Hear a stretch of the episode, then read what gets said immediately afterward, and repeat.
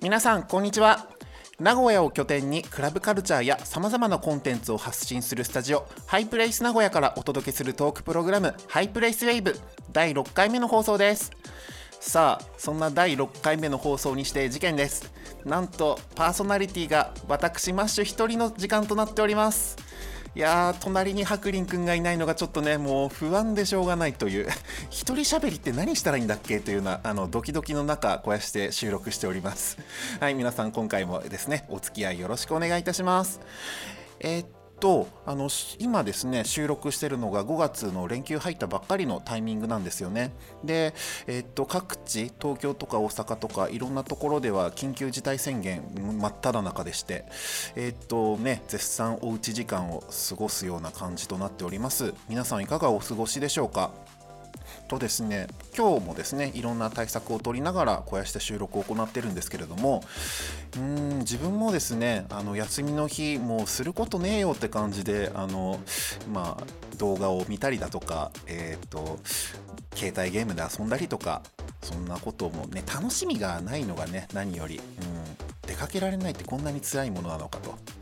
あと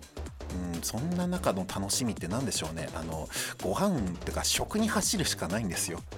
とはいえちょっとね自分あんまり自炊が得意じゃないものでもう何かしらお店でもうテイクアウトとかしてあの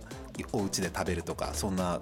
ことが多いんですけども最近のね熱い話題といえばあの私名古屋に住んでるんであのスガキ屋あのラーメン屋さんのスガキ屋がねあのテイクアウト始めましたっていうことがあってあの実際買って帰ってみましたでカップラーメンとかねあのよくスガキ屋のラーメン売ってるんですけどもいやなんか実際今回のテイクアウトとかだと本当にお店で作ったものが再現できますっていうような感じでえっとね、作り方はまず一旦スープを1分半ぐらい温めてでその後こう生麺をですねこうぶっ込んででもう一回1分半温めるというような感じでまあレンジで作れるんでねあのありがたいです自分のねあの料理が得意じゃない私でも作れるといううん、であの実際お店のので食べるような味でねあの美味しかったですぜひぜひあのお近くにお近くにっつっても名古屋にお住まいなのかなあの東海圏エリアに住んでる方はあの持ち帰ってお家ですがきや試してみてはいかがでしょうかさてこんな感じでハイプレイス名古屋第6回の収録を行っていきます今回ですね今までのゲストさんは男性だったんですけれどもあの今回なんと可愛い子ちゃんをお招きしておりますしかもですねあの特殊な形で特殊ってなんだよはい、では早速お招きしてみたいと思いますのでお付き合いください続いてはゲストの登場です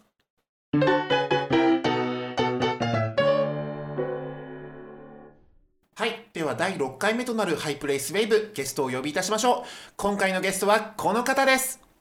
どうもこんにちはアリス川オリスですよろしくお願いしますはい今回はアリス川オリスさんをお招きいたしましたよろしくお願いいたしよろましすくお願いしますははい早速ですがアリス川オリスさんのプロフィールご紹介させていただきます、いえー2020年に12月15日に動き出したバーチャルタレント、えー YouTube チャンネルを開設しゲーム実況を中心に配信活動を展開しております、えー得意ゲームは Apex Legends、えーあと「聖剣伝説レジェンド・オブ・マナ」とのことですはい、はいありがとうございますありがとうごいざいます。そうね、僕こうやして V の方とおしゃべりするのって初めてなんですよ。 なんでね、ちょっとね、はいこれもういつも以上にドキドキしております。え、これあのスパチャとかしなくていいんですよ大ね。丈夫ですだよね。 はいなんえということでよろしくお願いします。よろしくお願いします本当ね去年の末にこう活動開したとことで、はいねあのほやほやですけども、そうですねね全然まだまだゲーム配信が中心なんですけど、うんこれから自分歌うこと好きなのでんうん歌ってみたとかの、まあ、準備は今しているので何かやっていけたらなとは思いますね、いろんなこといいっすねはいでねちょっとこの YouTube チャンネルもありましてでちょっとこういろいろ拝見したんですけどはい、ねあの 3D モデルがすごくはクオリティ高くてはいなんかこうね、作り手さんがいらっしゃるんですよあね。もうパパの力です ね実は私もお友達のグラフィックデザイナーエマくんがですね、えーとはいこのモデルの方を作って、ね、ちょっと今回ねあのエピソードいただいたんですよメールがもらってちょっとご紹介させていただきますね。お願いしますはい、で、えー本当にゼロからの企画だったのでモデル作成のポイントとしては髪の毛瞳ですとのことなんですってでここに関しては完全に個人のフェチですだって で、えーサラサラの髪の毛や大きくてキラキラの瞳って直感的にその本人の可愛いっていうものを理解できるものを作ってあの作りせあの作成しましたって言ってましたいやもう本当にあの動きを見てもらうと分かるんですけど髪の毛のなびき方とか、うんもう色とかあと目の本当にキラッキラパパうのおっしゃってる通りなんですけど、うんすごく綺麗なんですよね。ねちょうど本当に色とかもね、はいそうそうも可愛く、うん、作っていただいて本当に感謝してお ります。ね、であとその体だけじゃなくてさ配信画面とかのねレイアウトも、ああそうです、結構こだわりがあるんですってデザインしていただいてはい、これもねちょっと紹介させていただきますね。でえーっと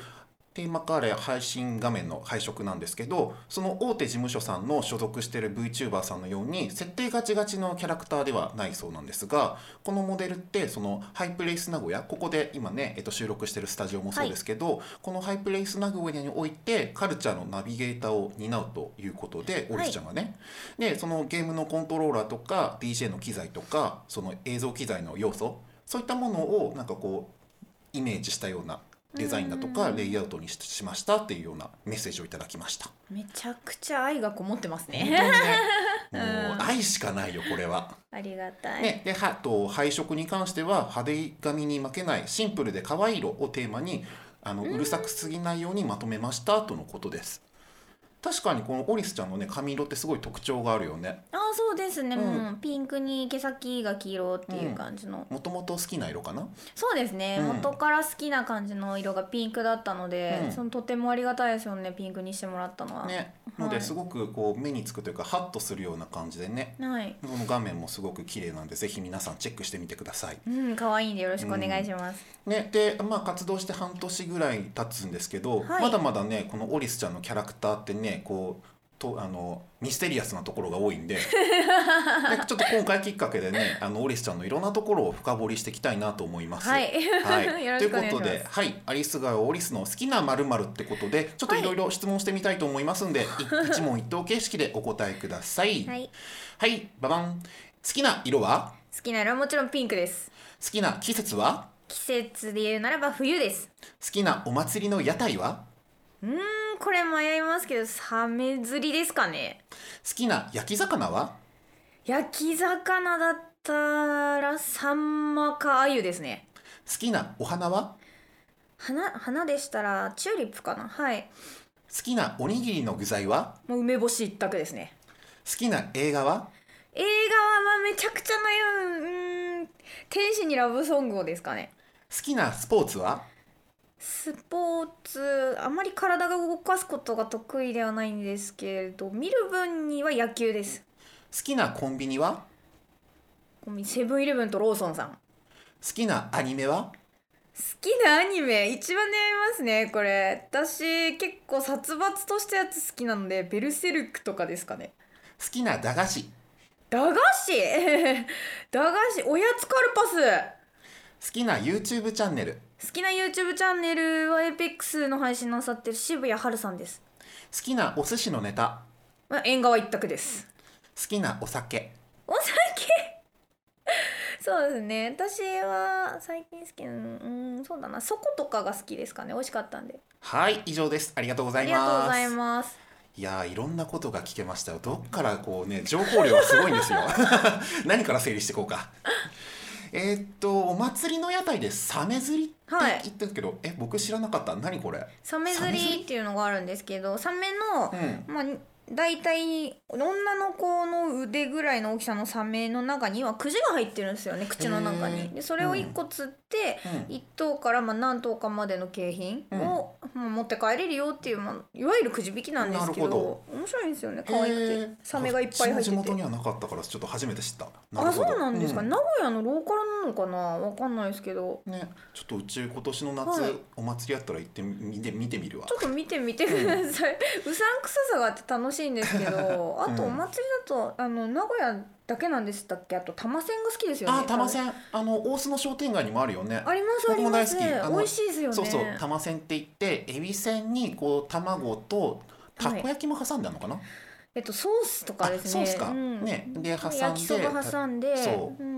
あれ食べ歩きするのにちょうどいいんだよね、はい、めちゃくちゃ美味しいんで、僕も大好きですあのうんよかったらこっちの方に遊びに来たらみんなに食べてもらいたい、うんお祭り系のご飯ですね。 それでさっきの質問に戻ると結構食系がねあの特徴ありますよねあ の梅干し一択ですか一択ですね、大好きです。本当他は邪道邪道とまでは言わないですけど、一番選ぶのやっぱ梅干しですよね。あそうなんだはい、どのタイミングで食べても美味しいんで、他のあの。唐揚げだとか、うんチャーハンだとかってその場でチンしてもらって家帰って食べる方が美味しいじゃないですかあったかい方があそうだね温めてもらうそとうですなそうおです美味しい的なねそうですでもうん梅干しとかツナマヨって冷たいままで食べても別にそんなに味変わんないじゃないですかあったかくても冷たくても、うんまあなんで確かに一番無難で好きなんですよいねや変わらずあのクオリティっていうのがね、そうですそうです、うん安定感があるのがいいまあ、その流れでいうとこの駄菓子のおやつカルパスも ね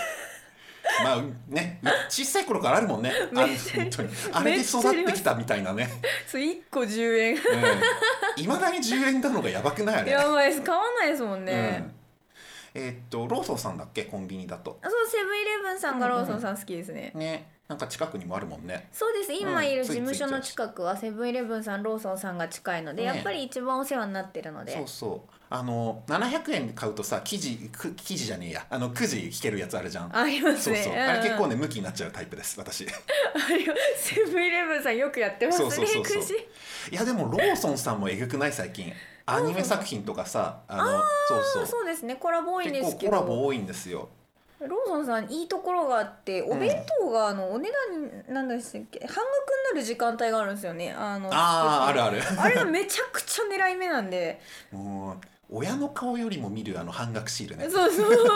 絶対ローソンあんまり使わない人は一回行ってみた方がいいと思いますね本当うにもうん最高が詰まってる時間帯があるんで、ね、ありますあります、うんだいたいお昼過ぎもしくは夕方あたり、うんうんうんとかなんであのお惣菜コーナーみたいになってるお弁当並んでるとこもう半額のシール貼ってあるから、うん絶対みんな見た方がいい要チェックということで。えーっと好きなアニメは「ベルセルク ベルセル」ごめんちょっとご初見で申し訳ないどどんなストーリーだっけえー、のこれ話していいやつなんかとりあえずうーん主人公の男の子がすごくかわいそうな目に遭いながら生きていくみたいな感じの話なんですけ あこどれは気になるやつだわちょっとまたチェックしてみそうます話が長いんで一回チェッああクしなてるみてほくどださいえ長いな単行本で何巻ぐらいあるの今何十巻でしょうね多分あ結構壮大なストーリーめちゃくちゃ長いですよ5060巻近いんじゃないですかマジ最か近のは終えてないですけど、えーありがとうございますはいはい劇場版があるのでそちら見ると、うんうん多分そそうんだなね主人公のうんうん生い立ちからどうしてそういう冒険に出るまでっていう話のやつうんが3編あるんで、うん、よかったら見てみてくださいあ。りがとうございます、はいやっぱりねあとお寿司といえば縁側ですよ縁側です。マジ縁側縁側です。縁側しか勝たん。勝たうんん、勝たん。これどのタイミングで食べるあもううちもスタートから食べます。いっちゃう最初からいっちゃう行きま すね。そっか、あっちね、割とあの最後の中盤からの後半にかけて食べたいタイプ、あの縁側に関しては。あじゃああれですね。私の用意どん方式ではな いですね。どうだろうな、あー迷うな。その他もね、例えば、でもサーモンとかかな。まあサーモンも食べますね。ううん、美味しい。そうだね。用意どんでんがも食べますけど、結局縁側が好きすぎて1回で2皿3皿食べちゃうんで そうだから用意どんでラストどんみたいな 行やべえ、オリスちゃんと回転寿司行きたくなってきた。きましょうお寿ね司え行きましょう、本当おに寿司屋さんどこが好きですかあいい僕ね、でもはま寿司が好き、最な近は。あはま寿司行きたいな、私ほくらら寿司好声き優なんですけどさんがさあのアナウンスしてるじゃないあの、うんうんほらタッチパネルでなんか案内するのえはま寿司でよかったっけはま寿司だよねはま寿司だと思います、あの最近だと「鬼滅の声」の方が出てたとかでうんあれごめんちょっと記憶違いかもしれないんだけどいいですそねうなかなかないんですよね近くに、多分愛知県で浜寿司ってなると車で移動する、ああそっ距離か、の場所に点々としてる感じがあるんですよね、まあ、名古屋といえばねほら例えば徳兵衛とかさ昔だとあーアトムボーイって名前握りの徳兵ね衛ですかそうそうそううんうんうんだね結構ローカルで有名だったりとか、僕ね回転寿司だとあのえっとなんだっけいつも回転寿司屋さんで食べる茶碗蒸しが好き なのなんかわかるおい美味しいですよそうねそうそうなんかなぜかそのえ刺身を食わずいろんなメニューをチャレンジしようっていうのがあってうんうんうん最近だともうスシローがえぐいじゃんなんかラーメンとかそうそうそうケーキとかめっちゃありますよねううんいやーなんかそういうねのもちょっと楽しみの一つとしてあるんですあけれどももね普通にお寿司屋さんで食べるフライドポテトとかも美味しいですからね、やばい思った以上に回転寿司トークで花が開いてしまいました が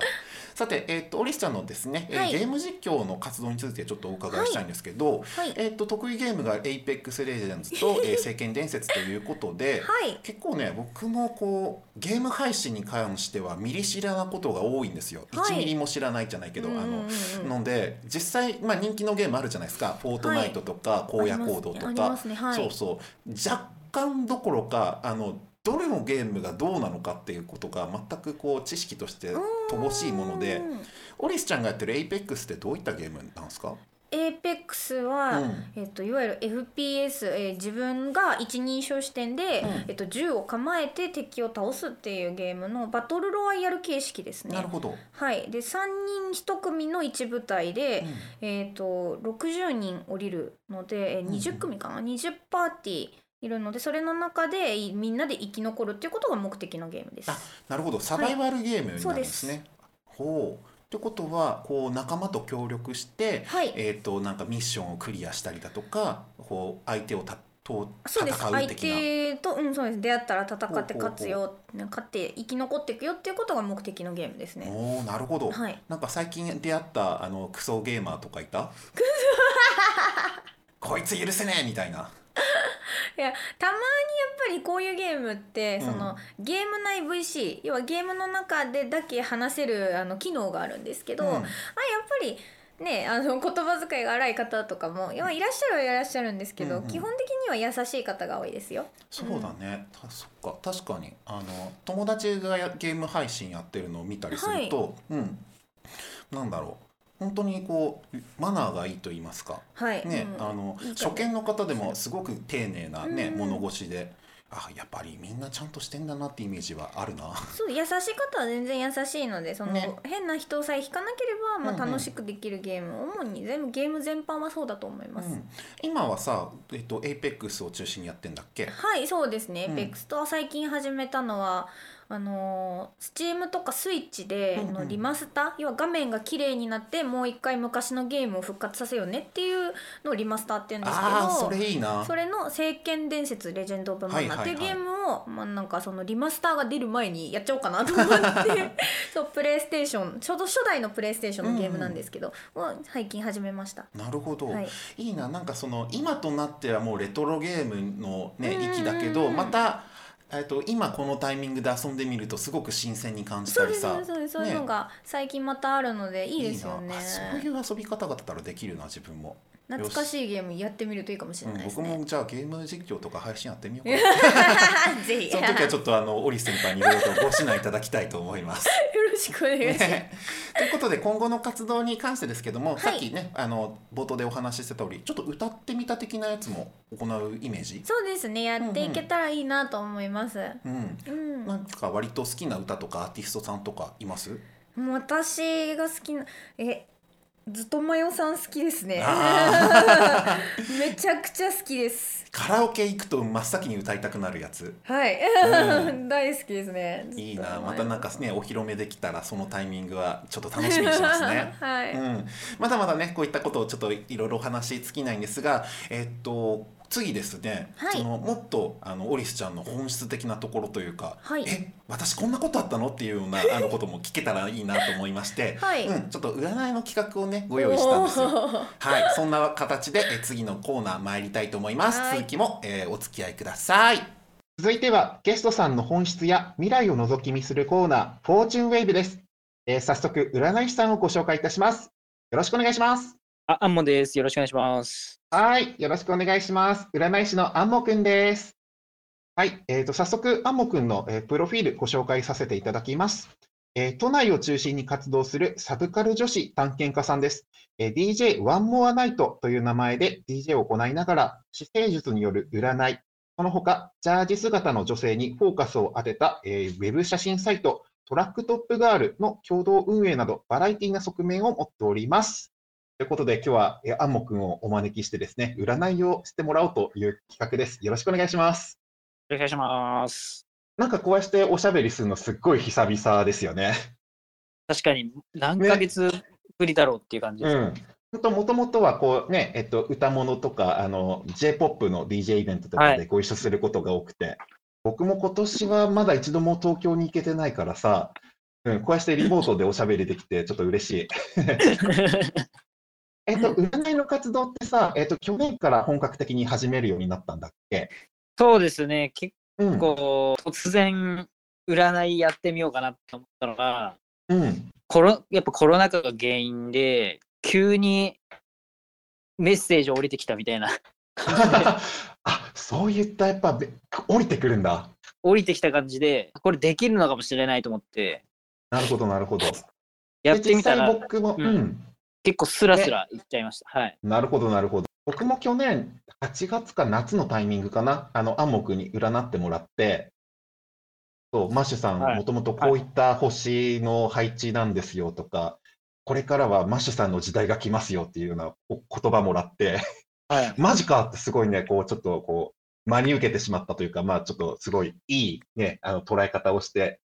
結構割と調子がいい感じなんですよ。はい、はい。うん、あその時はありがとうございます。えー、よかったですね。うん。なので、えっと、今回ですね、えっと、ゲストにお招きしているアリス川オリスさんのですね、えっと、いろんなプロフィールをもとに、あの、こう、暗黙に占っていただこうと思いますんで、よろしくお願いいたします。で、ここから先は、暗黙くんと、えー、オリスちゃんにおつなぎいたします。はい、アリス川オリスです。よろしくお願いします。ハムです。よろしくお願いします。はい。 占占いはやったことはありますかいや全く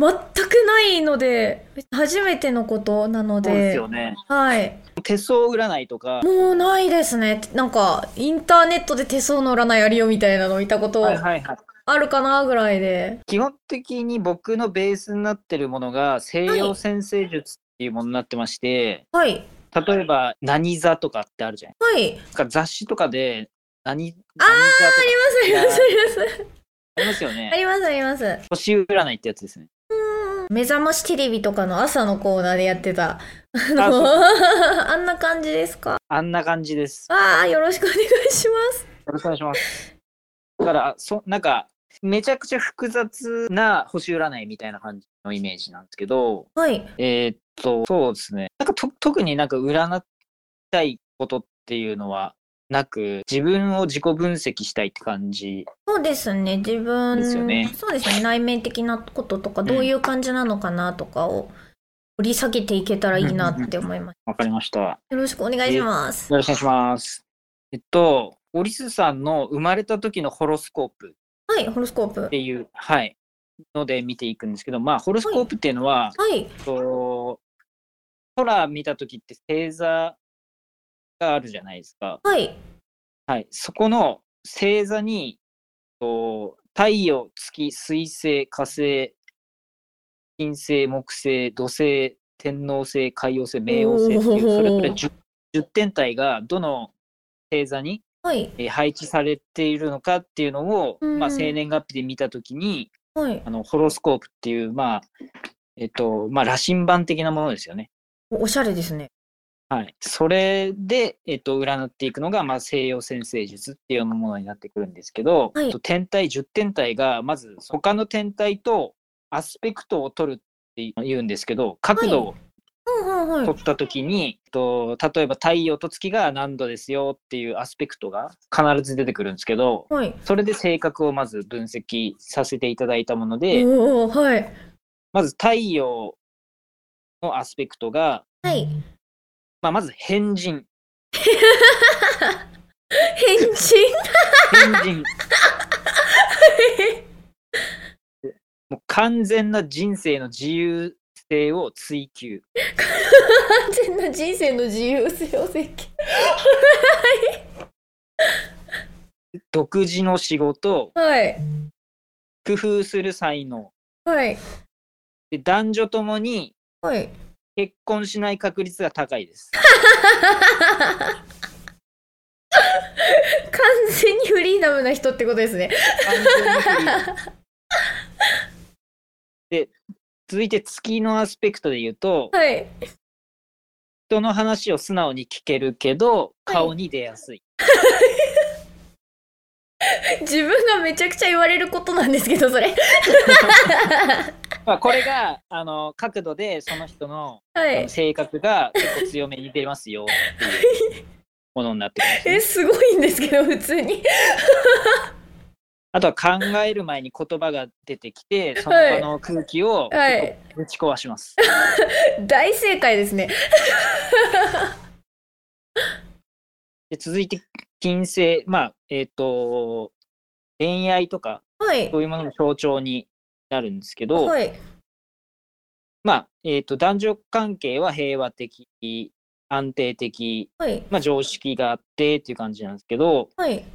まあ、本人に自覚がなくても結構深い愛情を持つタイプで、はい。まあ恋愛きっかけで生活が一変することもありますおーっと。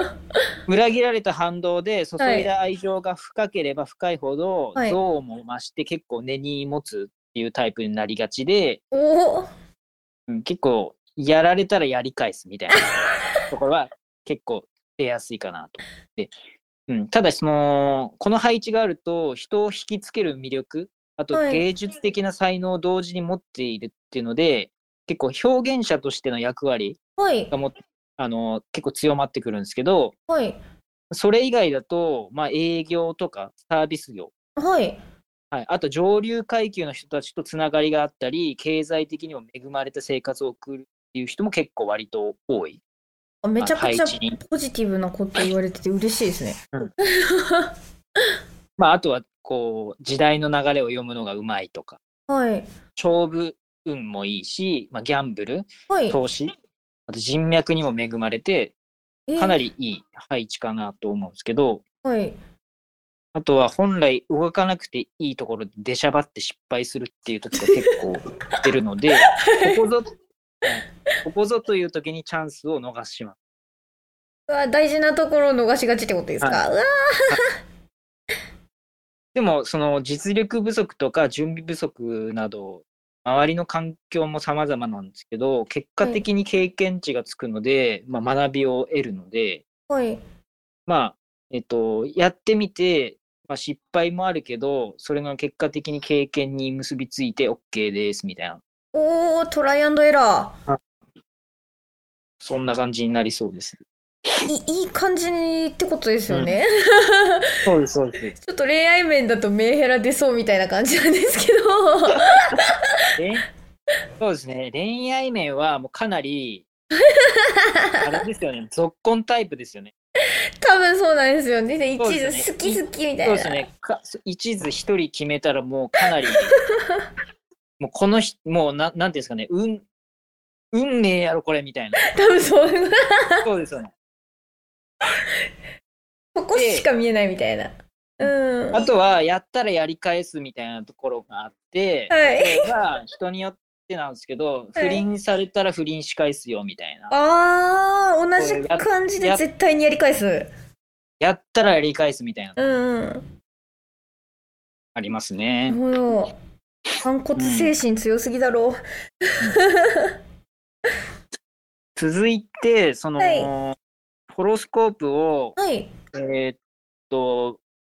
1から12で分割することができてあはい。時計と一緒ですねはい。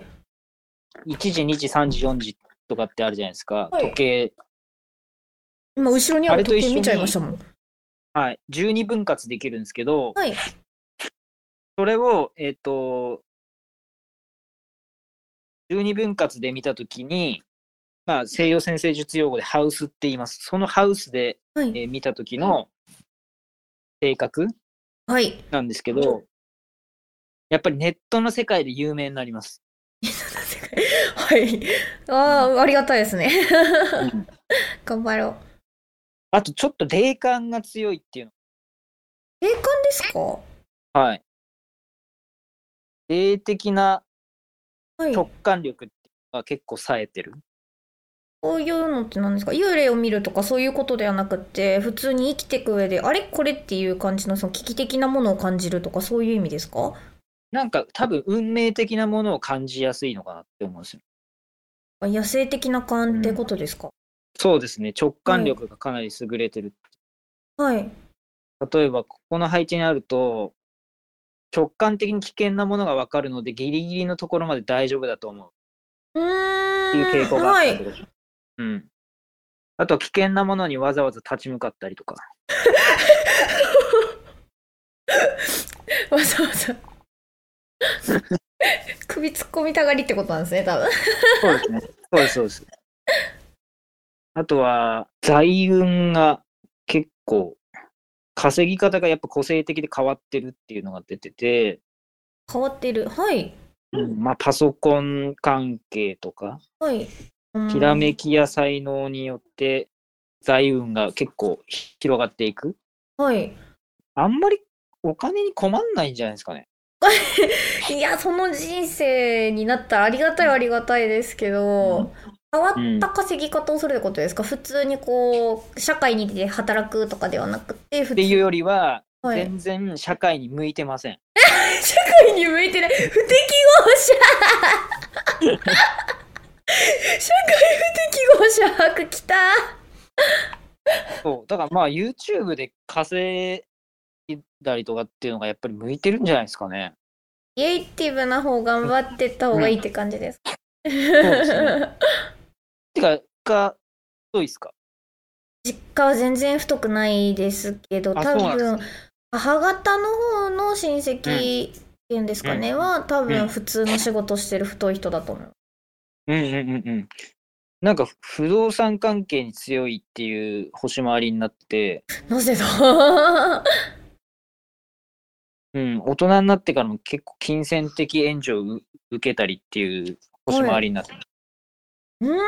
んなんでしょうねありがたいですけどどこどこさんのお金なんですかねそ れ不透明すぎる え占いってでも面白いですね聞いててえそんなことあるんだって、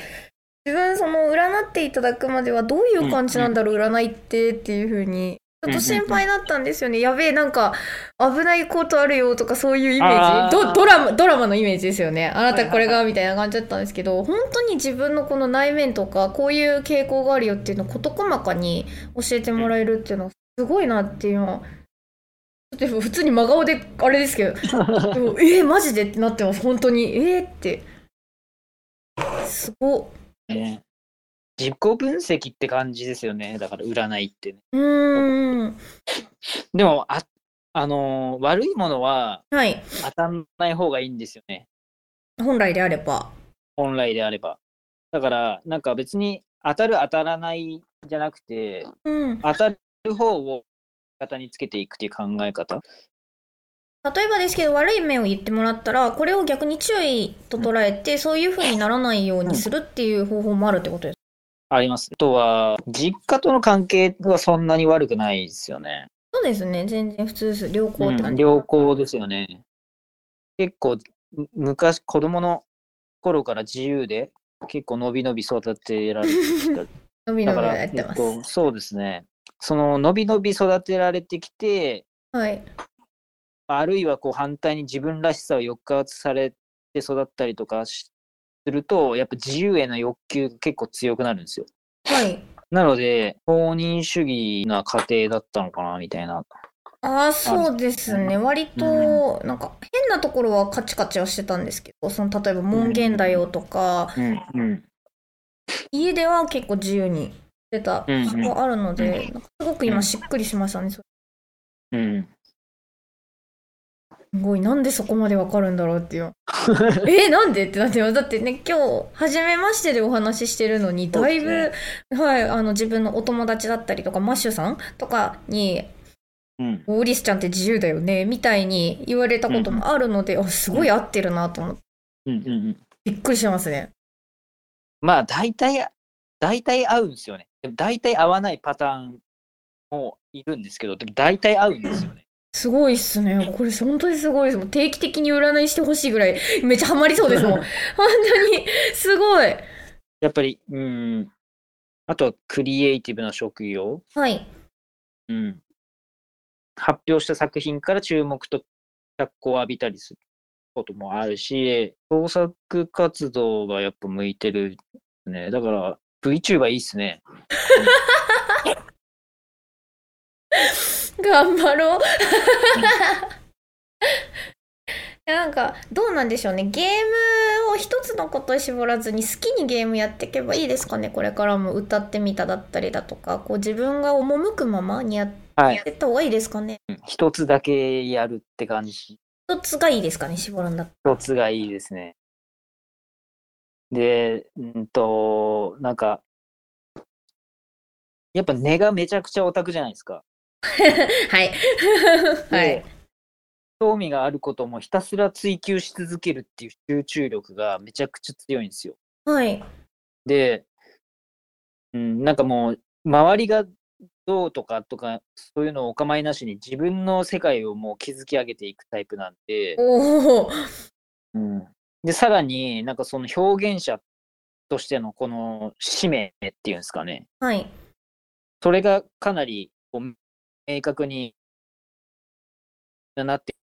くるんですよ、いずれ。もうはいもうなってるのかもしれないんですけど。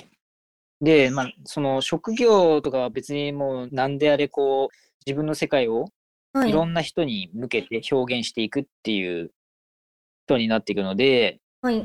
っぱりその今やってることっていうその VTuber だったり、あとはその例えば芸術家の人だったら芸術作品っていう形で、自分の価値観とか自分の世界をそのみんなに伝えていくっていうのが、まあ、本世での役割っていうものになってきます。おーうんで、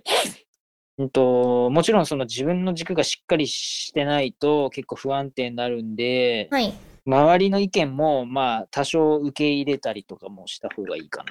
な。わかりました。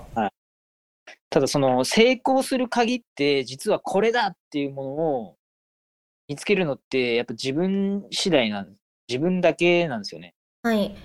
でだからそれを追求していくっていうことが、うん、大事でだからなんかこの世であこれやんなこれが自分の使命だって自覚した時ははい。もう結構いろいろ何でも成し遂げる力あると思う。見つけるまでは何か集中した方がいいですね。そうですね。ただそのやっぱりネット内でめちゃくちゃ人気になったりとか人を引きつけるとかはい。わそういうものが結構強いんですよね。かりたい人でにす。うん、人と比べるとそこが結構強い。それで考えてるんですけど、その自分の性格上、多分その、好かれる、嫌われるっていうのが多分はっきり分かれちゃうタイプだと思うんですよね、私。あ自ー身がはいはいはい。多分その、もうちょっと素を出してしまうと、そういうので分かれて、その嫌われてしまうような行動を取らないかっていう心配は結構あったので。もちろんもちろん。だからあれですよね言っちゃいけないこと言っちゃったりとかそういう。うーん、そうです、そうですそ。の多分コミュニケーションで不快になってんじゃないかとか、なんかうん多分そういうところですよね。そうですね。ただ、しその周りから見ると結構人付き合いがいいっていう印象をこう与えるんですよ。はい。で、表面的にも明るいし、だから周りはそんなにそこまで思わないんじゃないかなと思って。深く考えすぎない方がいいですかね。あんま深く考えすぎない方がいいかなと思って。 すごいな、なんか自分の深層心理暴かれてるみたいで結う構ん。。うんうん。おお、あと確かにないな。やっぱり、あの、多芸多彩なんですよね。多芸多実は彩はい。だから、な、何でもできちゃうんですよ。結構、容量いいし。そうですかね。結構一つのことに集中しがちだから、そのさっき言っていただいたように。なんで他のこと。うんうん、本来は何でも手出したら何でもできちゃうんですよ。おお、ほんと。ただ、はい。ただその自分でも分かって思うんですけど、はいやっぱりその一個に集中そう しでなす、いそうですと。ダメなんですよ。で、だから、えっと、なんか、あれもやってみよう、これもやってみようっていう、いくつもの道を結構歩みたくなるんだけど、うんうんうんいろいろ仕事を変えてはダメで、一つのことに専念するっていうことが成功の鍵。一本集中ですねがはいうん。ただもう VTuber ならば VTuber をずっとやるっていうような形ではいやった方が結構運は向いてくると思います。で、もし、もし、その、もしその結婚とか考えるんであれば、はいあの、あのー本当にダメ男みたいな人と付き合った方がめちゃくちゃ、うんダメ男と付き合うダメンズが向いてますかねダメンズと付き合うとめちゃくちゃ金運良くなります。なんでですかねえー、なんでだろうなんか自分がしっかりしなきゃって思うからですかね そういう星回りなんですよね。腰回りいやこれ結構そうで、オリスさんの場合の星回りの話で。はいうん。あの、一般的なはい常識ってあるじゃないですか。そうですねはいそれとは真逆に行くと結構成功するっていう感じになってくるんで、はいあの結婚運的には。ぶっ飛んだ人がいいとそうぶっ飛んでて、はいあの全然なんか社会不適合者みたいな人やった方がめちゃくちゃ大丈夫かな私も社会不適合者向きだけど大丈夫かなでも運向いてくるんですよねなんかそっちの方が、不思議ですねうん、なかなかないっすよでもこういうパターンえだって私もそんなの聞いたことないですもんいやあんたはダメを選びなさいよって多分でもよっぽど言われないと思いますもんそうですね統合すると何でしょうなじゃあ、うん、特殊、うん、変な人なんですね変人でオタクではいネットで人気が出る星回りでうでやっわぱりその自分の経験ーはい経験やってきた経験っていうものをなんかこう表現者としてなんかはいいろんな人に伝えるっていう、まあそのままな感じがしますよね。うん。う ありが、んとうございますありがとうございまいす。や はもういっぱい聞けたありがてはーい。はーい。ああ隣で聞いてたんですけども、ニヤニヤニヤニヤ止まらながい。どうだおっじちたゃんどうだったえい や合ってること多すぎてびっくりしたねね、えっと、今回、こうやって、えっと、占っていただいたんですけれども、はいえ、えアアンンモモ君君のの占占いいはですね、こういったリモート通話でも鑑定いただくことが可能なので、ぜひぜ、ひリスナーの皆さん気になる方はですね、えーアンモ君の SNS アカウントまでアクセスしてみてください。ぜひめちゃくちゃ面白かったですありがとうございます。本当にはい、ではですね、えーっと、アンモ君に占って占っていただきました。ありがとうございますあ。りがとうございました以上、フ以上、フォーチュンウェイブでし。た。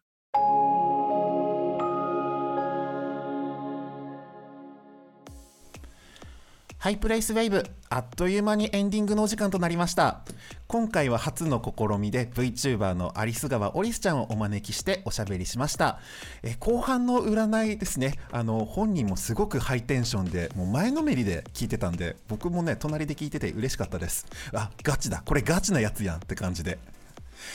占いのイメージってこうなん将来何々が起きますよとかこんなことがありますみたいな予言みたいなイメージを持ちがちですけども自分は割とあのそんなことはなくってもともとそう統計学なんですよねあのたくさんの情報とか資料とかそんなな中からあのあなたの生まれた星の配置図はこうででこういったにあの傾向がありますよとかこの星の流れから自分は今こんな心の動き方をしてますとかなんかそういったことのように捉えてるんでなんかいいこともともと自分の本質的なことを受け止めてでまたじゃあどうしていこうかっていうような考え方をしてるんですごく前向きに捉えてるんですよね。ので今回のねあんもくんのおしゃべりも僕自身聞いてて楽しかったし本当に占いとか抜きにして今度お茶しようとかそんなノリでお話しできる間柄なんですごく楽しみでした。